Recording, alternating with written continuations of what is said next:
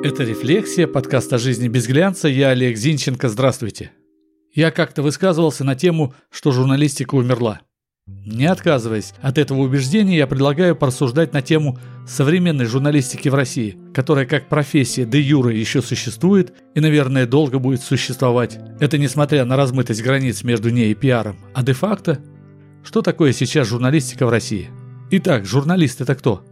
На мой взгляд, существует только один критерий, который не подвержен субъективным, моральным и вкусовым оценкам. Это способ заработка. Если основной доход человека основан на сборе и распространении информации, он журналист. Все остальное, как то оптимизация информации для интернета, подготовка информации для публикаций, продвижение информации вне специальных информационных ресурсов, способы оформления, внедрение продающих фраз или образов – это не журналистика, а сопутствующие действия. Какими законами может быть ограничен сбор информации? Я считаю, никакими. Журналист должен иметь право собирать любую информацию и любыми способами, которые он посчитает нужным использовать. Увы, у нас в стране сбор информации ограничен даже уголовным преследованием. Не распространение, об этом позже, а именно сбор. Смотрите статьи Уголовного кодекса 136, 137, 138, 138.1, 139. В общем, профессиональный сбор информации, если вы реально намерены ее собирать, а не слухами кормиться, чреват пятью статьями Уголовного кодекса Российской Федерации как минимум. Захотите собрать информацию, например, о дворце какого-либо должностного лица? Считайте, два года из свободной жизни вычеркнули. Звонок, звонок и лагерный конвой, как в песне поется. Ну ладно, это сбор. Допустим, вам удалось собрать все, что смогли. Картина ясная.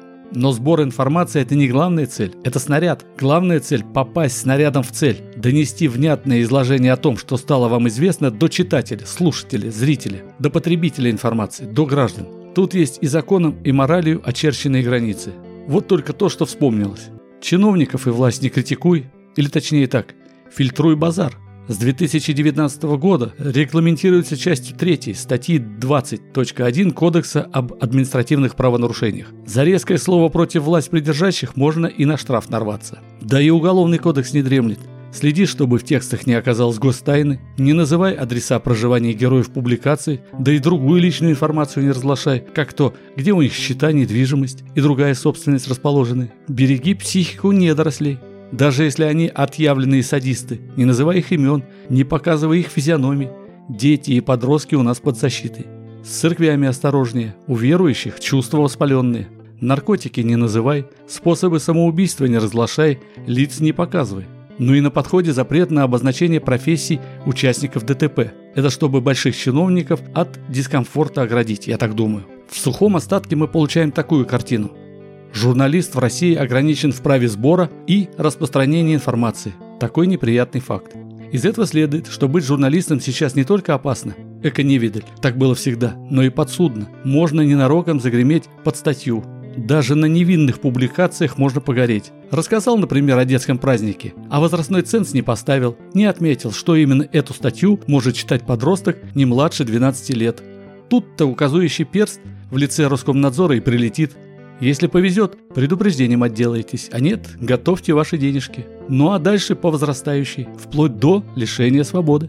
Теперь о морально-этических ограничениях. Здесь работает только внутренняя цензура.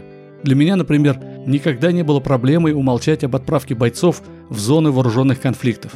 Потому что очевидно же, что зная час и день отправки, бандиты могут встретить воинов далеко не хлеб-солью или умалчивание деталей, которые могут раскрыть информатора. И уж совершенно очевидно, никогда не разглашать имена информаторов. Но и тем более нельзя торговать информацией, кроме как через публичное обнародование ее для читателей, слушателей, зрителей.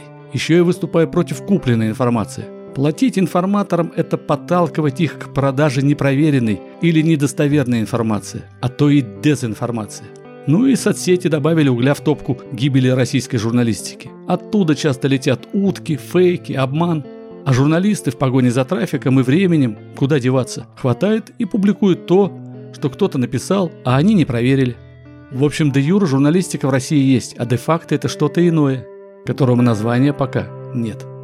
Так и живем. Это была «Рефлексия», подкаст о жизни без глянца. Я Олег Зинченко, жду вас в сообществе «Рефлексия» ВКонтакте. Ставьте лайк, подписывайтесь. До встречи!